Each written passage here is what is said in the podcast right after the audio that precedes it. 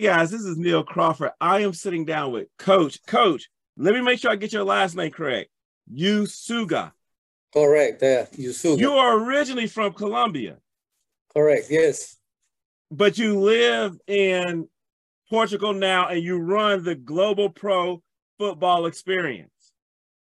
Yeah, yeah. I was born in um, in Colombia. I lived in the United States, and then now I am in Porto, Portugal, uh, living here with our and, and working with our program. See, I I did this podcast called the Inside Scoop.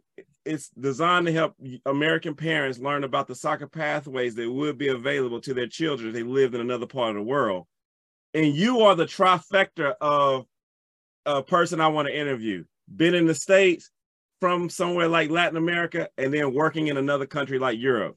So you tick all the boxes and you have seen players at the various levels across the across the world, including Canada as well, Africa, obviously Europe. I mean, you you as a matter of fact, man, I may have to get you on like once every three months just to talk. No problem with me. all right.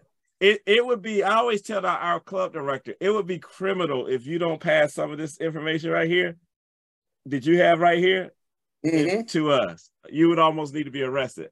So, with that being said, you said that in addition to the oh, I don't want to misstate it, but the pro you have the soccer tours where teams can go. You have the individual player program where you have a 17 to 25 year old who's who's kind of there but needs finishing and wants to get access to scouts. But you also have a technical program for for kids, and and you can describe it who need to beef up their technical ability. Is that fair? Correct. Yes. Yes. All right. And so in the break, I asked you, how do you know a player is technical enough? So if if if I call you, if you call me and say, Neil, I got a player, and you can you can decide the age, okay? I have a player, he's really technical. You need to check him out. And if I have not seen his video, what are some of the things you're going to be able to communicate to me verbally that lets me know that he is actually technical? Yeah, when when when we look at a player and we're looking for technical skills, there's just uh, certain things that we look for: uh, reception of the ball, passing. When I say reception of the ball, um, and, and, I tell my players this, uh, I, I want to see you make the most difficult situation make it simple. You know, you get a long ball that is coming to you, just uh, uh, a good reception you know, make it make it real look real uh, simple. The passing is very important. Heading, uh, the the technical aspects of the uh, uh, for heading the ball, and um, you know, trapping with the chest, and uh, it, it, those are the main the main aspects that we look for, especially the reception, the one touch, two touch, um, the ball control. Um, we call the we call it the uh, the directional passing uh, so it's mainly how you deal with the ball when you get it, when you have it, and um, is is is very important. You know, the first touch is is is what we look for. So then, let me ask you this, okay? And this question is off the top of my head, so it may not come off correct. Correct, and we can just have a conversation. Is it possible for someone to be really good in the one v one, dominate one v one offensively, mm-hmm I'm about to use my air quotes, but not be what you would consider to be technical. Yeah, there, there, there's players that uh, they're very good. Uh, they can dribble. They can take a, a player one on one, but um, the, the the timing, uh, the the space, uh, the the decision making when you play with the team, especially in Europe. In Europe uh, and Portugal, uh, that's where we are. Uh, the football is very fast. So when I say football, is this is Europe. Soccer is very fast. So you have to think fast. It's, it's very it's, it's speed, but it's, it's mental speed. Um, so that one touch, the transitions are very important.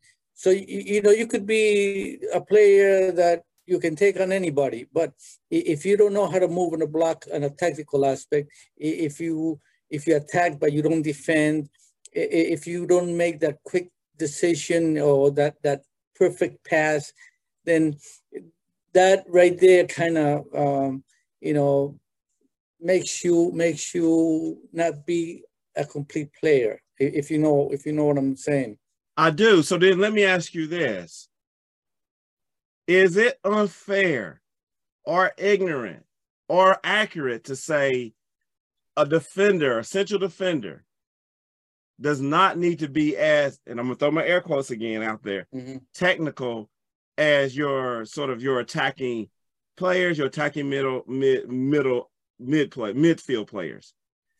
Your t- is that a fair way of thinking about it, or it's just a different skill set? No, no, it is. They all have to be uh, technical. They all have to be technical. Uh, it's, it's different. Uh, there's different moments in the game. Now, if, if you're a central defender, um, you, your main objective is to to uh, stay back and uh, uh, you know get the ball, try to get it to the midfielder, um, defend. Uh, so you're really not um, not looking into uh, situations that are one-on-one, but you have to be prepared if you have to take on a player uh, uh on a one-on-one basis uh, to get out of a difficult situation.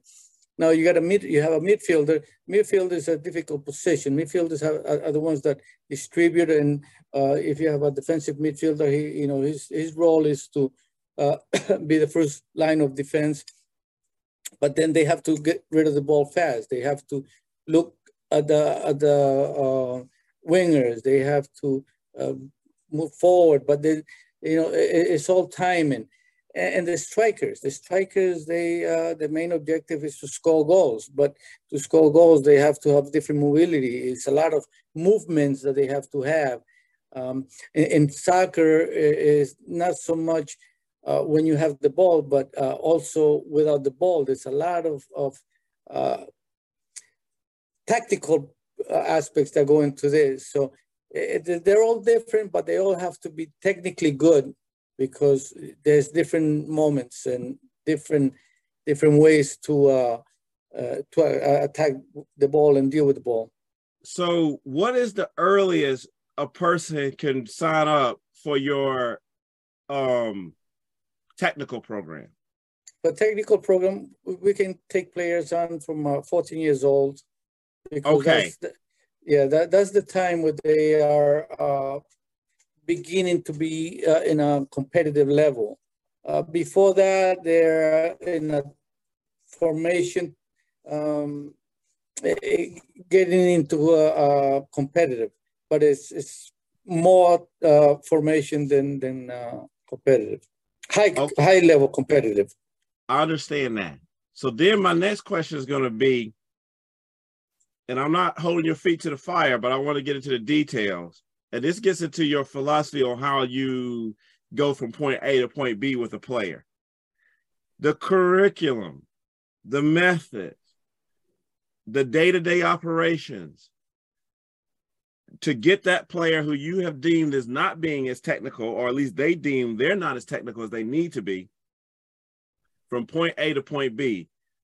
What are we talking about in terms of unopposed training, small sided games, 1v1, uh, whatever, you name it. I'm not the coach, you coach. Well, how do you, what's, and then if we had a pie chart of percentages, mm-hmm. what does that look like? When, okay, the, the, the, the way the way we work is um, the younger the younger kids, the younger uh, players, we, we we want them to have the ball as much as they can. You know, it's a lot of uh, touching the ball, touching the ball, passing. Uh, a lot of exercises that involve the physical part plus the, the technical part. And that's where we form the players, you know, uh, 14 years or, or younger, it is it does, just that's a lot of passing, a lot of receptions, so they can you know just just be with the ball, be one with the ball, if if I can say that. Uh, I say uh, after 14 years old, and we start working more on the uh, small-sided games, and that's that's how we uh, set up our training sessions. We always go from from small um, small-sided games, uh, three v one, three v two, and then we start increasing the spaces and, and then we we end up with you know half of the field, and then we uh, we play a game. We always, uh, and then we we we also the finishing part. But um, the the the small sided games, the one two touches, the uh, that that is important when you're into the elite level and the competitive level, because that's when you start, um, you know, just just creating your uh, your passing. So then let me ask you this, and we go into the technical piece. In your let's talk about your program specifically and then let's talk about if you could wave a magic wand okay? Your program specifically with the technical piece how many hours a day are they training per se if that makes sense? Okay we we have uh, uh training sessions in the morning that uh, they run for an hour 45 minutes on the field. And then in the in in in the afternoons we do either the gym and then we can also do a field. We do double sessions always. And in the afternoons, we do more of a, uh, a technical part. In the, in the mornings, we, we work as a group. So uh, we every day we have training, uh, 10 in the morning, and then uh, in the afternoons, we, we do double sessions. So we do all, also trains in the afternoon. So you're working, uh, you're looking at, uh, you know, hour and 45 in the morning, an hour in the afternoon, either the the gym or or the field. And then how many days? Monday through Friday, or is it one day where they do nothing? No, there's um, there are days where we have games. Like let's say this this week we have a game on uh, on Wednesday. So today we had double session. Tomorrow we do uh, gym, and then in the morning we do a, a light session training where we prepare the team. In the afternoon uh, we have a game we're going to play against Paços of Ferreira, which is a uh, the, the, the professional team here, and we're going to play against uh, a lower division. Well, uh, their uh, reserve team, and then uh, then the following day we have a training session in the morning for recovery. So the only days that we do have like free time is Saturday and Sunday. That's that's when we uh, we don't do anything. We rest. Okay, so now, all right, perfect. Now